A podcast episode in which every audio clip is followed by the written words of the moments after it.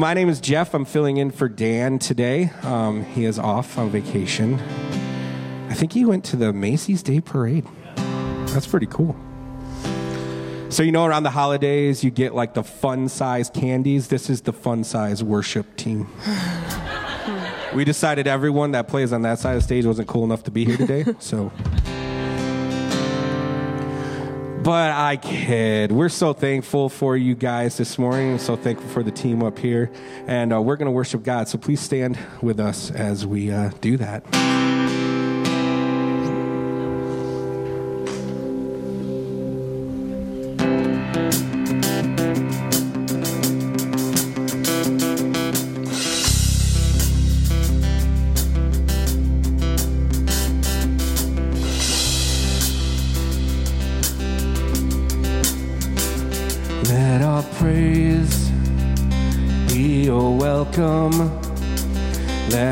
Songs be a sign we are here for you. We are here for you. Let your breath come from heaven. Fill our hearts with your life. We are here for you. We are here for you. To you, our hearts are open. Nothing here is hidden.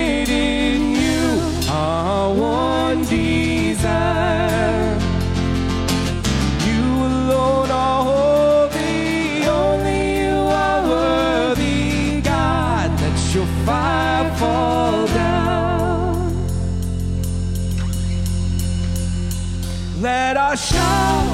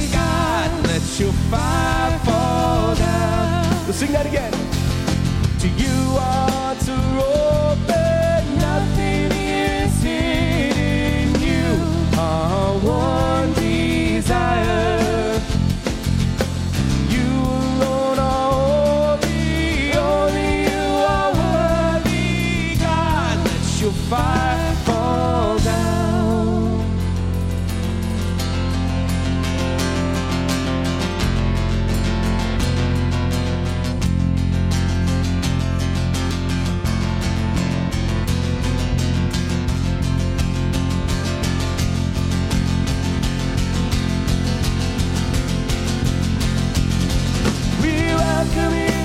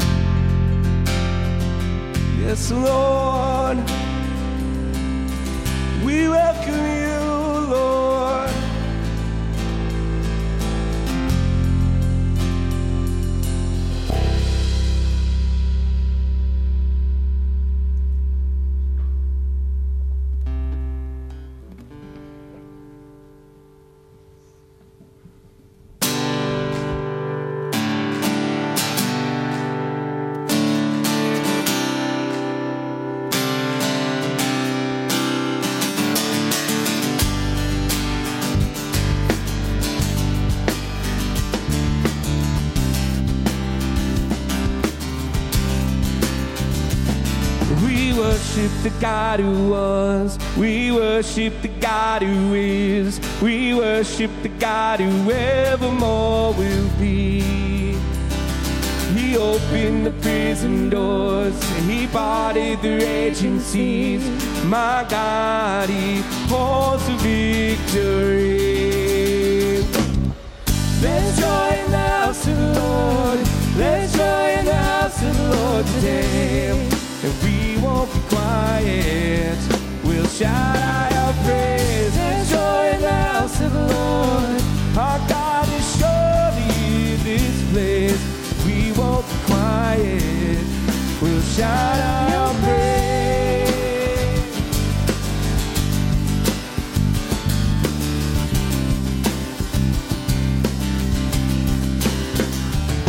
We sing to the God who heals. We sing to the God who saves. We sing to the God who always makes a way. Cause he hung upon that cross and he rose up from the grave. My God still rolling stones away. Sing it out. There's joy in the house of the Lord. There's joy in the house of the Lord today. And we won't be quiet. We'll shout out our praise.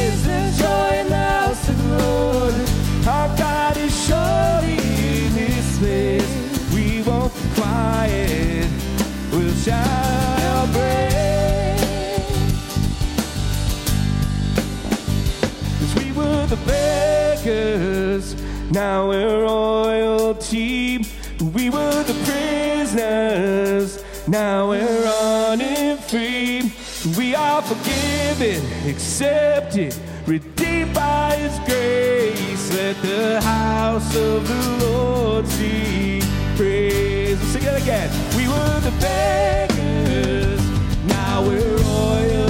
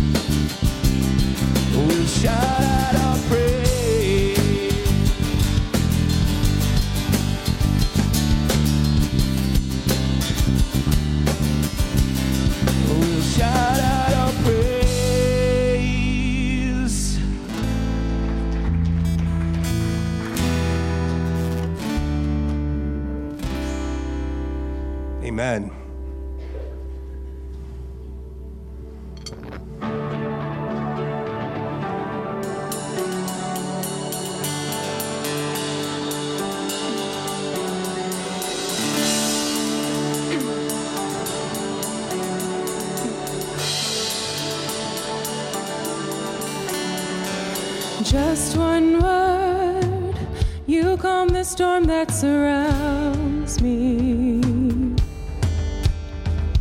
Just one word, the darkness has to retreat. Just one touch, I feel the presence of heaven. Just one touch, my eyes are open to see. My heart can't help but believe. There's nothing that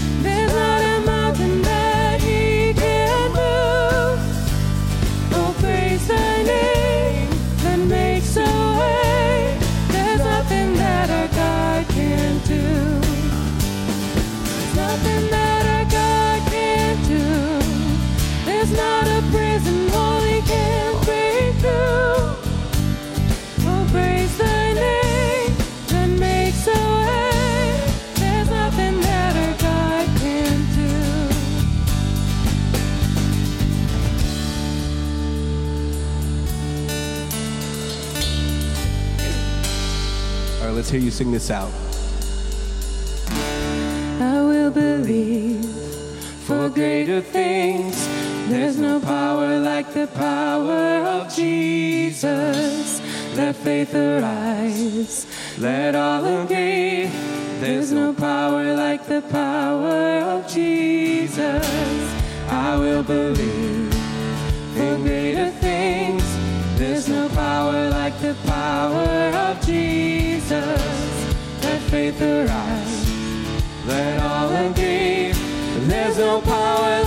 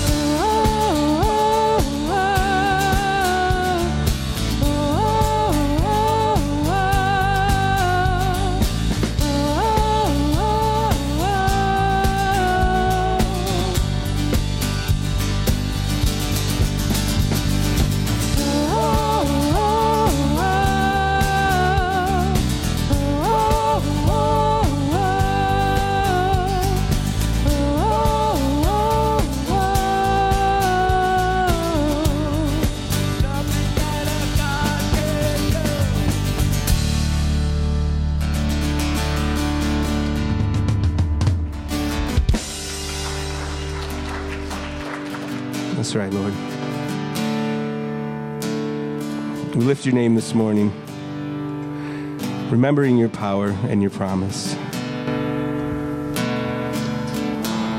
That you will not forsake us, you will not let us down. There's nothing that our God can't do. There's no power like the power of Jesus. We sing these words this morning, and we just pray that you make them true in our lives and in our hearts. In our daily lives, not just in what we say, but in what we do, Lord. And how we treat our neighbor and our family and our friends and strangers. We love you, Lord. Please be with us. Amen.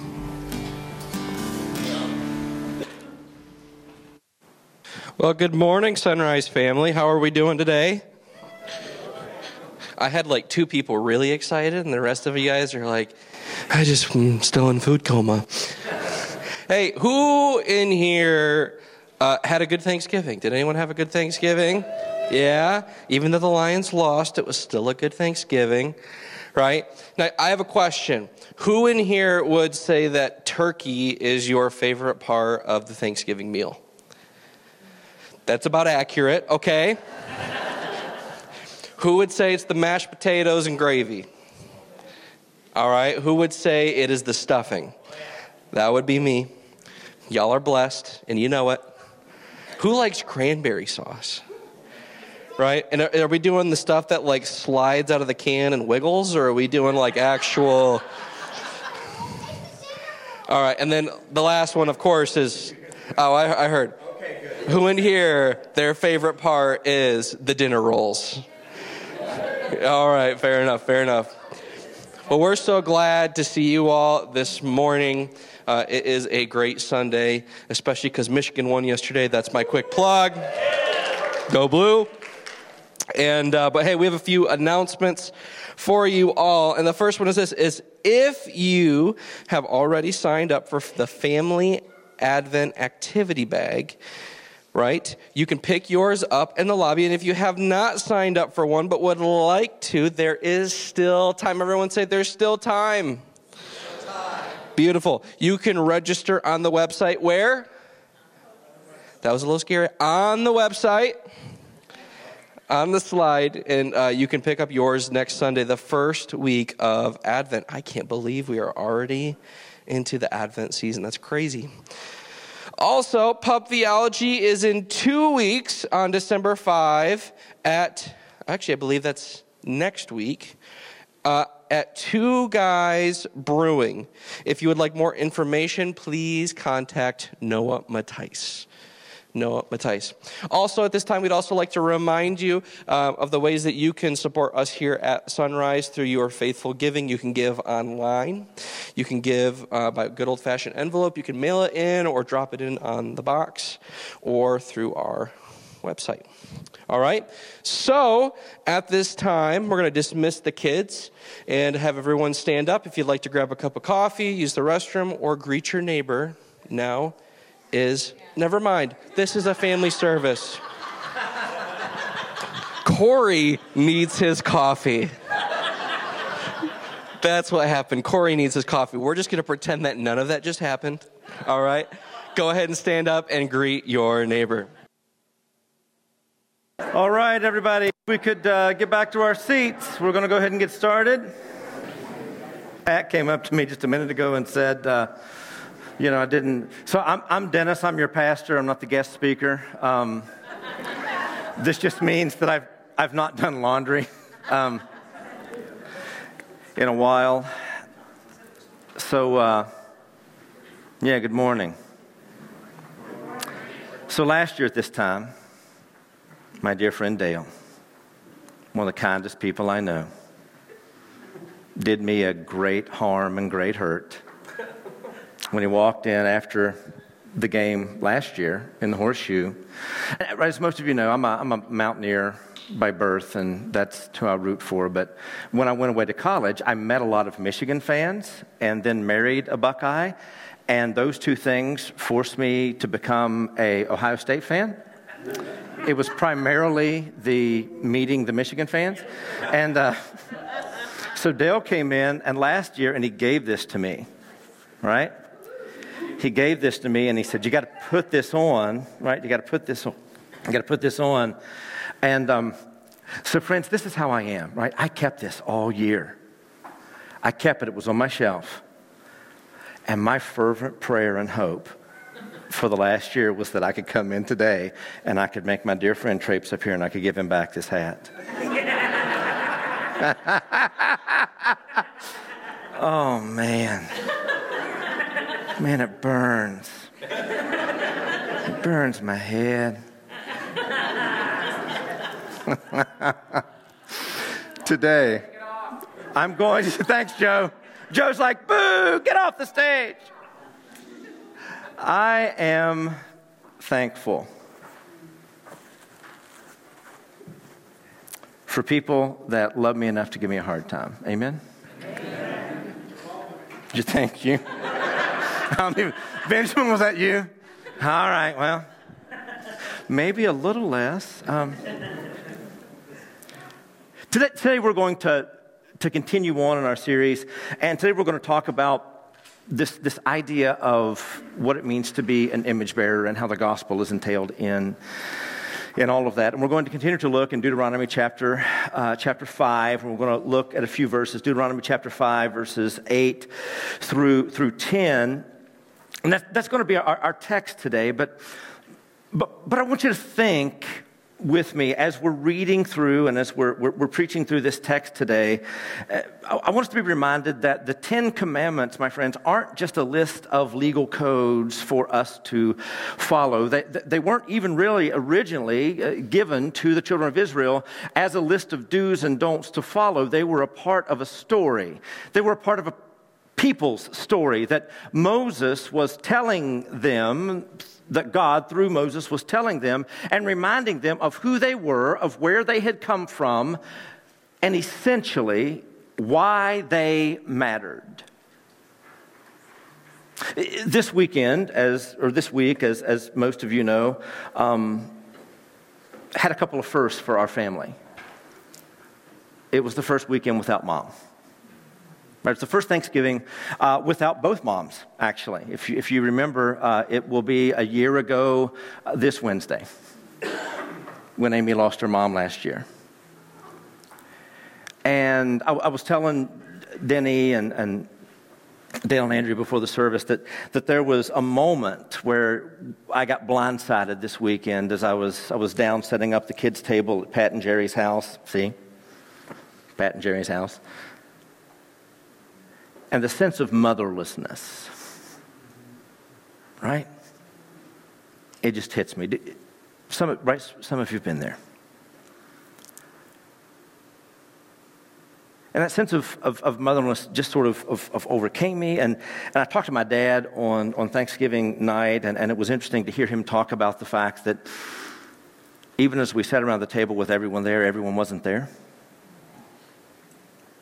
And for me, the, the, the, antidote to some of those things, not that there's an antidote, not that you get over it, not, not that there's, but, but it's to remember some of the stories that have right? The memories that I hold in the heart. And one of my favorite memories, specifically of, of Pat, surrounds another funeral, uh, another passing, the passing of Amy's grandmother, Pat's mom, B.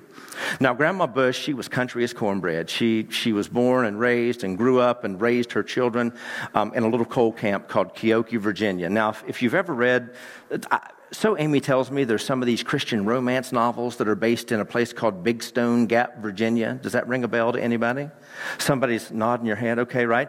Big Stone Gap is a real place. And my mother in law grew up in a little coal camp about 20 minutes outside of Big Stone Gap called Keokee, Virginia. And when Grandmother Bush passed away, um, we drove down, we gathered up, we drove down to Big Stone Gap. I performed the funeral. Uh, we did the, the interment. My boys and, and some of the other uh, grandsons and great grandsons were pallbearers. And it was just a, it was, it was a, this sounds strange, but it was a really good family gathering. But one of the greatest gifts that we received from my perspective, on that trip was that all seven of us loaded up in our minivan and we drove to Big Stone Gap and we, we, we performed the mournful errand of returning Grandma Bush back to the earth. The day after the funeral, Pat took us to the little coal camp where she grew up. And as we drove this windy road that they affectionately called the Big Stone Straight, we eventually emerged up into this little hill community that was very reminiscent to me of the place that I had called home growing up. And we drove out and we, we looked and we saw the house where Pat had, had grown up and spent her childhood. We, we saw the home where Mommy and Poppy Bush lived and where Grandma Eden's, Grandma Bush's mom, had raised her. We saw the church where they had attended. And, and we drove out to the end of this little community and we arrived sort of at the end of the hard road. If any of you country people kind of know what that means, is that, well, the, the blacktop ended and we headed out a little gravel, just a little more than a two track, until we got to the family cemetery. My children are blessed because they not only have one, but they have two family cemeteries. They can, they can, if if they would so choose, they can go back to Keokee or they can go out on the hill at Red House, West Virginia, and they can trace their ancestors through headstones back five generations. The gift that Pat gave us that day specifically that she gave my children was that she told them their story. You get that? You see, if you ever want to learn how to tell a story, friends, find an old person with an accent. I'm not joking. How many of you had an old Dutch grandmother? Right? Oh, they could tell you about the old country, couldn't they? You see, that's, that's the thing that, that we have these stories that, that, that, that, that we just play a small part in. And, and, and, and while we, we seem to, to be anchored in the here and now, the reality is, is that we stand on the shoulders of people that have come before us. You see, friends, I wouldn't be where I am were it not for Conley and Melva, who gave birth to a young man that they named Lonnie, who married that little shank girl named Alberta, who went by Bert. Believe it or not, I, my great grandmother, and her brother, Bert and Berto. I don't know why. but then they had a gaggle of kids, and, and Damon was their oldest son. And God preserved him through the Battle of the Bulge and through the night jump behind enemy lines. And while many of his fellow soldiers were hanging dead in trees, he made it. While they were pinned down while they were pinned down in one of the bloodiest battles of World War II, Damon got home. And Damon started a family. And he had four kids, and his oldest son had an oldest son who had an oldest son who teaches middle school band in Naperville, Illinois. You see, friends, we, we come to a passage of Scripture here this morning, and we've actually been in a passage of Scripture for the last several weeks that has immense importance, not just for the children of Israel, but for us, because it's telling us, it's not just giving us rules and regulations, it is laying the foundation of God's redemptive story for us. It's telling us our story. And it's not just a story that says, be good and you'll get ahead. It's a story that says, this is the God who has rescued you from Egypt. Deuteronomy chapter 5, verse 8, we, we pick up what we've been talking about over the last several weeks. And it says, You must not make for yourself an idol or any kind of image of anything in the heavens or on the earth or in the sea. This morning I'm actually reading out of the New Living Translation, and I'm especially dry, and so I'm walking down here and I'm going to get a drink. Uh, because the NLT does a really good job of, of explaining some things, so that's, that's why I'm reading out of a, my non usual translation today. Verse 9, you must not bow down to them or worship them, for I, the Lord your God, am a jealous God who will not tolerate your affection for any other gods. I lay the sins of the parents upon their children. The entire family is affected, even the children to the third and the fourth generation of those who reject me. But I lavish unfailing love for a thousand generations on those who love me and obey and obey my commands.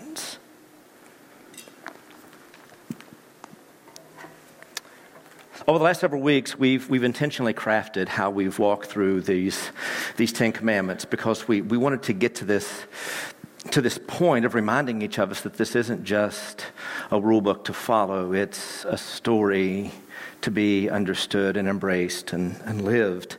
We started a couple weeks ago, a few weeks ago, with the preamble, this, this idea that, that God, before he delivers the law, as he is hovering in the cloud and through the fire and the storm around the mountain, as he is speaking audibly to the children of Israel, and then subsequently commanding Moses to, to write these commands on a tablet, he says this I am the Lord your God who rescued you from the land of Egypt, the place of your slavery. And we were reminded that God moves first. The next week, we, we looked at, at, at, the command in, in verse 7 where it says, Have no other gods before me. And, and we saw in this that, that there was a, a, a jealousy a righteous fervor from God that he's, that he's telling these people who have been raised in a pantheistic and in a society where they believed that there were other gods, that he was the King of Kings, the Lord of Lords, the God of gods, that he was the top of the heap. In Message number three, we, we skipped down and we talked about the Sabbath day and keeping it holy. And we, we talked about how that connects to who God is and how He has created the world and, and, and, and what He has done in fashioning and forming everything, and how this story of God delivering his rules and his regulations, his commands to the people, is a part of a larger story and cannot be separated from what God is doing through Moses to the children of Israel during this 40 years in the wilderness from the very beginning of time. We laid out this hint, and you may have picked it up or you may not have picked it up, but the reality is, is that the reason that this section of Scripture is so foundational is because, in a very real sense, it is the foundational earthly context of the Scriptures that we hold in our hands. That it was in this season that God begins to give as we have them the story of his redemptive pursuit of fallen humanity. This is the place and the space where Moses is used by God to begin to teach the children of Israel who He is and who they are. And today we settle in on these three short verses where it says, To make, you must not make for yourself an idol of any kind or an image of anything in the heavens or on the earth or in the sea. We settle here because this tells us something specific that mattered not just for the children children of Israel, but matters for us immensely today because it encapsulates the entire story of redemption that is embodied in the person of Jesus. The first thing, the first thing that we're reminded from this passage is this number one, that God is the creator and not a created thing that God Himself is the creator and not a created thing. Don't make for yourself an image. Don't make for yourself an idol. Do not set a created thing in the place of the Creator. Everything that you see, everything that you notice, everything that you hold in your hands, that you manipulate, the sun in the sky, the earth under your feet, the water that you drink, all of that is created by God. More on this in a minute and why this matters. The second thing that we see, moving into verse 9, we see here in verse 9 that it says, You must not bow down to them, meaning these idols or images or things that you make, or worship them, for I, the Lord your God, again, right, we translated this a little bit yesterday. I am your God, whose name is Yahweh am a jealous God who will not tolerate your affections for any other gods. The second thing that we're told in this passage of Scripture, right? The first is that God is the creator, not a created thing. The second thing is that do not give what is God's to something that He has made. If, if we go back to Genesis chapter 3, folks, this is what we see Eve doing when she takes the fruit. This is the temptation of the serpent to the woman and subsequently the man. He looks at her and he just changes one word. Did God really say? Right? And she looked at the fruit. She saw that it was good. And what did she decide to do in that moment? Adam and Eve both decided to do, they decided to take their own advice on what was right or what was wrong rather than listening to the command of God. They took for themselves the thing that God had said, This is mine alone. You want to know what sin is? It's when we take for ourselves what God has said is His. When we look at someone lustfully, when we bite and devour them, when we don't see them as the image bearer of God, we take for ourselves something that is not ours. When we're greedy or when we steal, when we covet, we long for and take for ourselves something that is not ours. When we pass judgment on someone, we take for ourselves something that is not ours. We stand in the footprints of our first parents. You see, don't give what is God's to any created thing, even ourselves. The third thing that we see is that it's here, the, the second half of, of verse 9 is it says, I lay the sins of the parents upon their children. The entire family is affected, even children to the third and the fourth generation of those who reject me. Ooh, again, this is a hard one to, to wrap our minds around. Why would God do something like that? Well, right, there's, there's, there's there's lots of questions that surround that. There's lots of ways that we could, we could attack or we can answer some of those questions. But the reality is, God is doing something here. He's contrasting himself with the gods that they had worshiped in Egypt.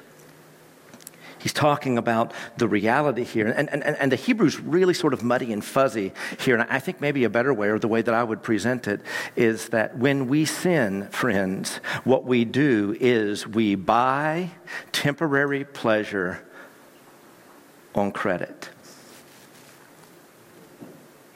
And do you know who has to pay off that debt down the road? It's our children.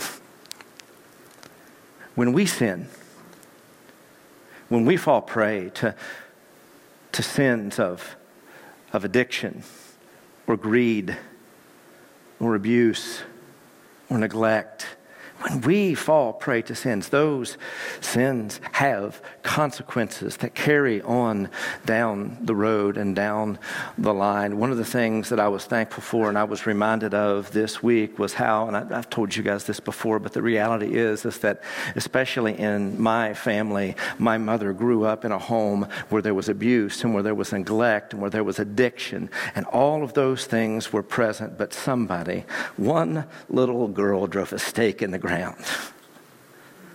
And she was not perfect and she still bore the scars of those uh, uh, sins that were visited upon her. But the reality is, is that she stood her ground, and the sins of her parents were not visited upon her children the way that she had to bear them. The reality is, is that sin has a consequence, and I think what Moses, through God, through Moses, is trying to say to the people in this passage is that not only is God the creator creator and not a created thing. He's not only telling them not to give what is God's to something that is created, but he's telling them that your God, whose name is Yahweh, is not like the gods of Egypt. He is different. He is other. And that brings us to this last movement here in verse 10. But I lavish unfailing love, the text says. It's the chesed of God, the, the, the God shaped love that comes from him for a thousand generations on those who love me and obey my commandments. We're reminded in this moment that the reason we're not to worship any other thing is that there is no other thing no other person besides God that is worthy of our worship. You see, my friends, an image is not a thing, a picture is not a person, a painting is not reality. Do not make an image. Do not worship those images because they are not the real thing. If we look at verse 22, that Moses again brings this, this back together. He, he says this, and he, he, talks about, he's talking about this, what's happened in the past, and um, what happened around the mountain, what's happened with the tablets, and, and, and there's this admonition that is, that is situated in the present. It says, The Lord spoke these words to all of you assembled there at the foot of the mountain, and he spoke with a loud voice from the heart of the fire, surrounded by the clouds and deep darkness. And this was all he said at the time, and he wrote his words on two stone tablets and gave them to me. This was in a very real way one of the first encounters that the people had had with God that they recognized and they knew. But here was the thing that the story of their encounters with God had far preceded their encounter around the mountain. When they encountered him around the mountain, what happened? They were afraid and they did not want God to speak to them. And they sent Moses up the mountain. And then when Moses was up the mountain for 40 days, they, they go to Aaron and they say, We don't know what's happened to this fellow named Moses, right? Their fear had caused them to distance themselves from God. When they got a glimpse of his might and and his power and who he really was. They realized that he was unlike the idols and the things that they had worshiped in Egypt, that he could not be controlled, he could not be corralled. He was wild and free, and he was bigger and more powerful than any of the gods that they had worshiped before. And they didn't know what had happened to Moses because he had disappeared up this mountain. And what did they do? They did the very thing that they were told not to do. Two weeks ago, Noah pointed out something as we were preaching. And, again, you may have you may have missed it. It was just something that we hit really quickly and we, we moved on. But, but Noah pointed out that, that in the midst of the 10 plagues, right, the 10 strikes against Egypt, that what is clear looking back and it may have not been clear to the Egyptians or the Israelites at that moment, but that each and every one of those plagues was a strike against one of the gods of the Egyptian pantheon. Is that God, the God of the mountain, the God that the people had heard speak, the God who had gotten them out of Egypt, had shown them who he was and that he was greater and more powerful than any and all the gods of Egypt.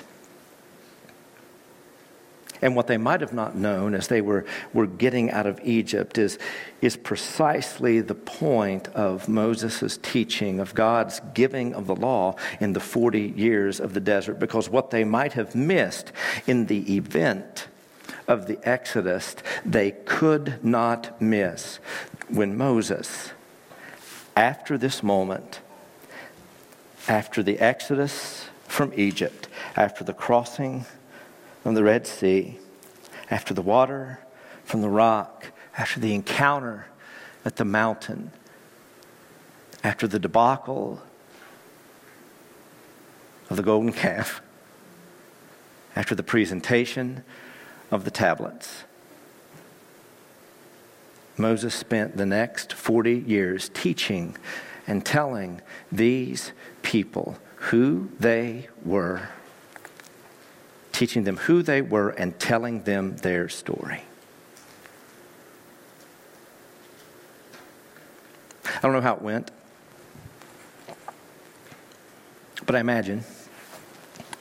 I imagine in my mind's eye that there were times where Moses would write things down and or maybe he would dictate things and Joshua would write them down, or there would be public readings, or there would be conversations, right? I, I kind of imagine how we hear our stories from our ancestors. I, I, I, wonder if it was kind of like, and again, I'm not saying that Moses had dementia, don't think that he did, but when my grandfather was, was right toward the end of his life, if you could keep him talking, right?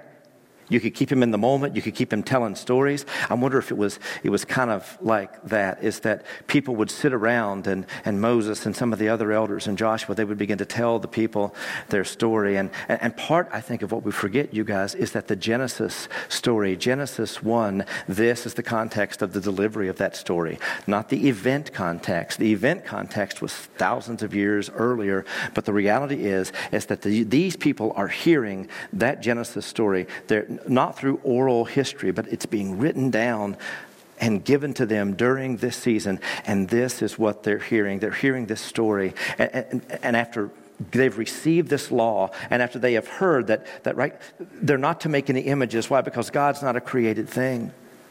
They're not to make any images because you're not supposed to give to a created thing that which belongs only to God. They're, they're hearing all of these, these, these things, and, and it's rooted in this story of, of Moses and probably the other elders sitting down and, and telling them this story. In the beginning, God created the heavens and the earth. And the earth was formless and void. And the chaos waters covered the surface of the deep. Now, here's something that may, may sort of shake us or rattle us a little bit, but well, that part of the story probably wouldn't have been much of a surprise. Well, why do you say that, Dennis? Because that's almost exactly how the story of creation in the Egyptian creation myth starts.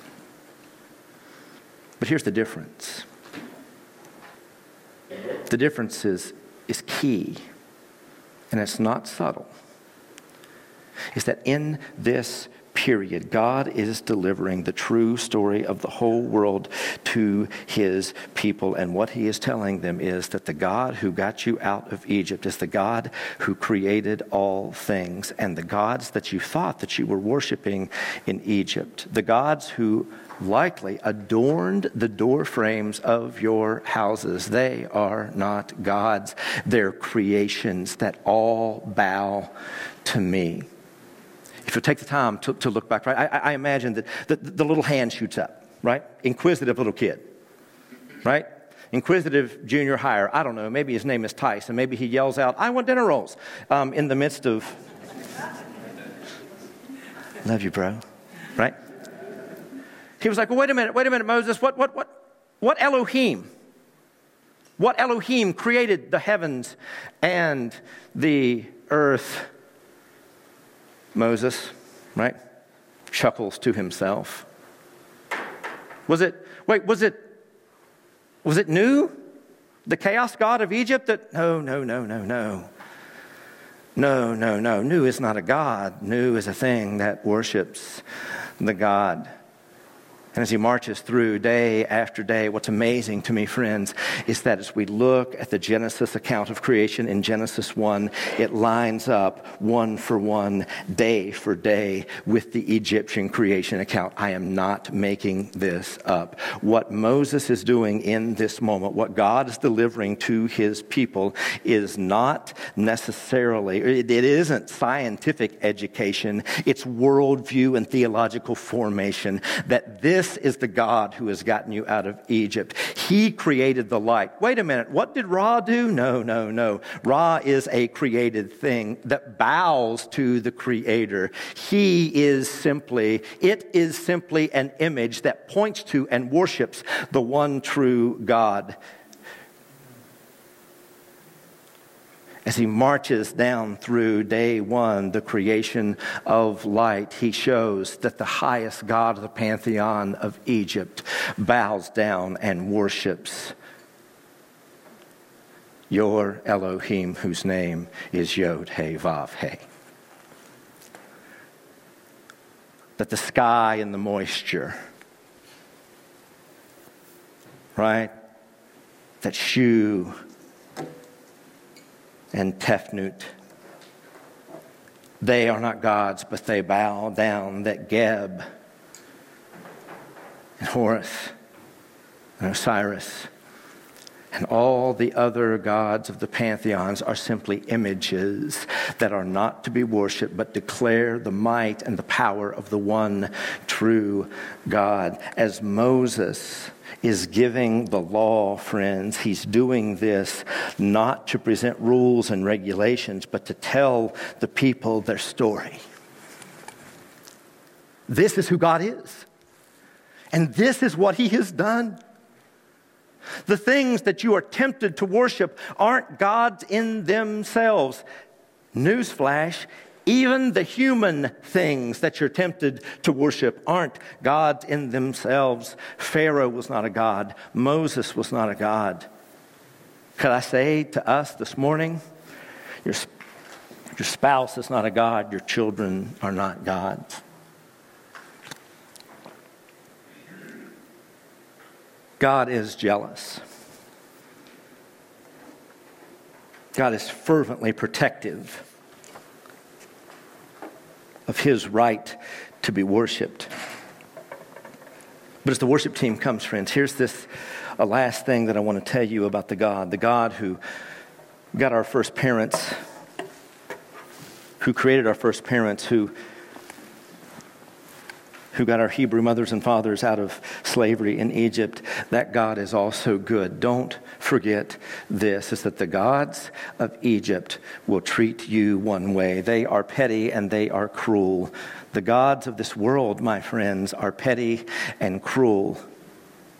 And the reality is, is that when we bow down and we worship any other thing, that that is sin, and that sin affects our children and our children and our children's children. The consequences of those sins sometimes have long memories, but that is not so with your God, whose name is Yahweh.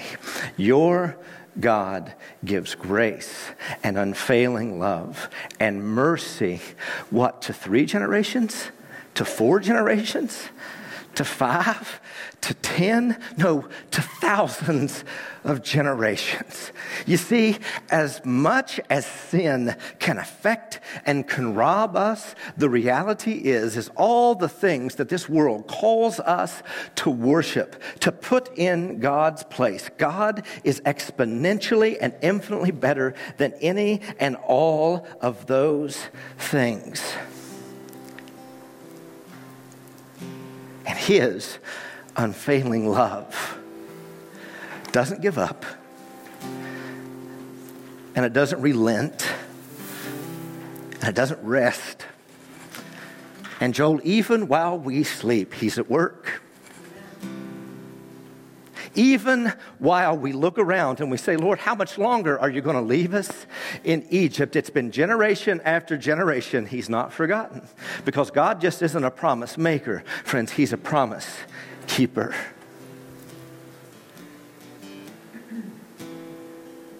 And when the prodigal is far off, when our hearts are heavy, and when we weep and when we mourn and when we long for the day when things will be set right, the truer and better Jesus Christ has come and said there's hope. Why? Because of the one true God has come and made his dwelling among us. That he has incarnated himself, taken upon, taken upon flesh, and changed everything. And he's faithful. And he's true. And he pursues.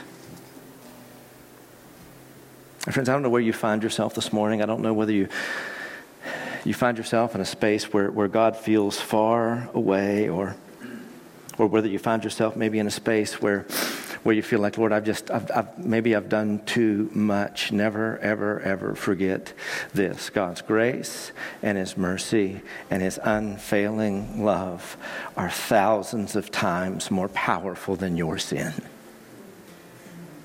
Maybe you, friends, find yourself captured in that generation. Maybe you look back, and, I, and, and, and folks, it breaks my heart, but maybe you had a crappy upbringing.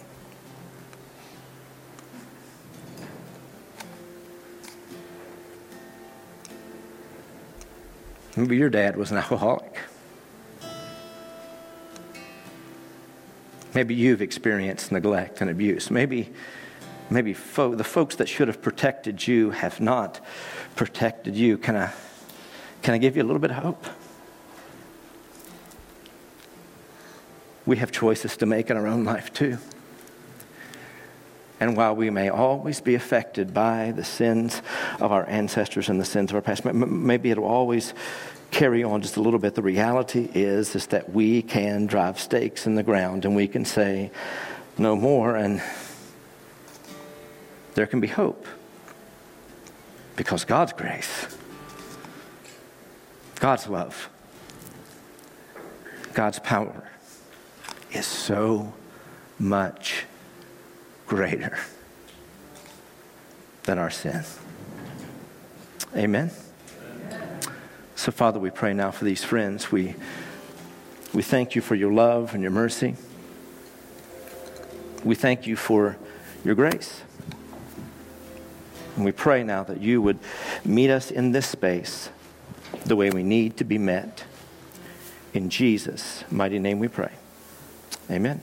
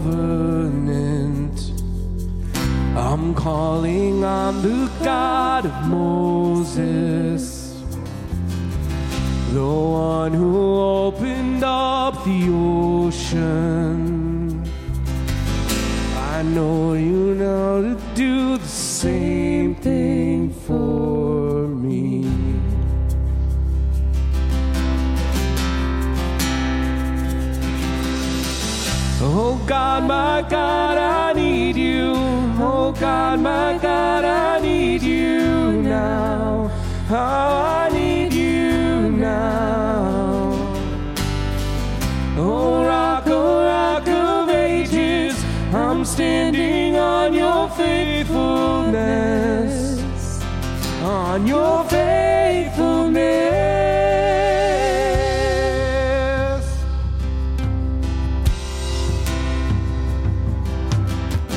I'm calling on the God of Mary, whose favor rests among the lowly.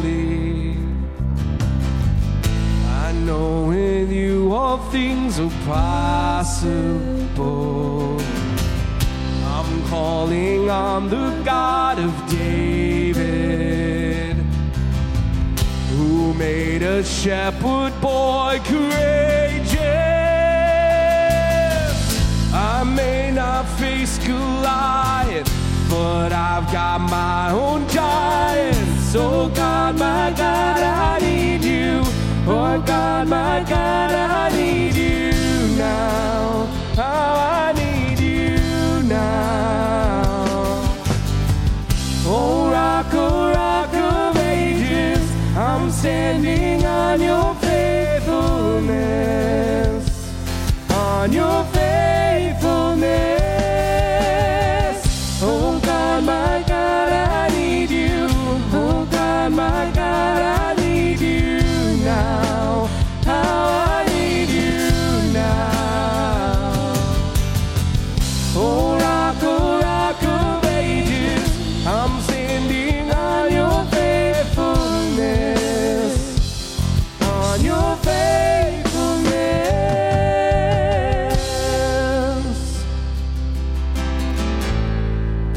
Make these next words our prayer this morning as we remember what the Lord has done. You heard your children then, you hear your children now. You are the same God. You are the same God. You answered prayers back then, and you will answer now. You are the same God. You are the same God. You were providing then. You are providing now. You are the same God. You are the same God. You moved in power then. God move in power now. You are the same God. You are the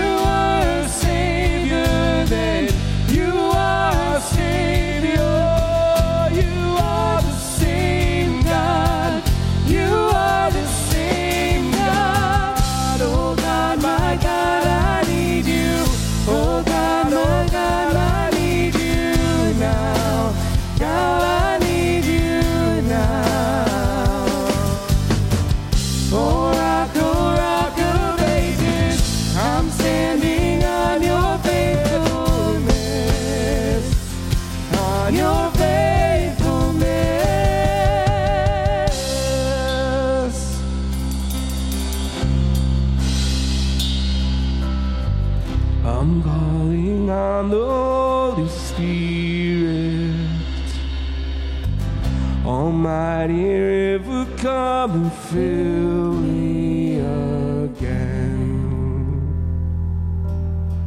Come and fill me again. Come and fill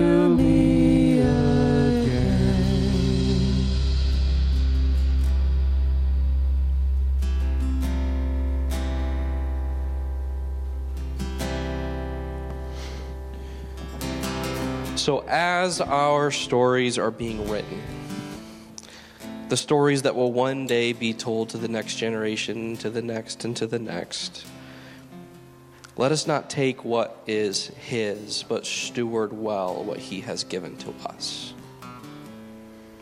May our stories be stories that others want to tell rather than forget. May our stories be those that honor the Lord as his image bearers, the ones who reflect his glory and majesty throughout this earth.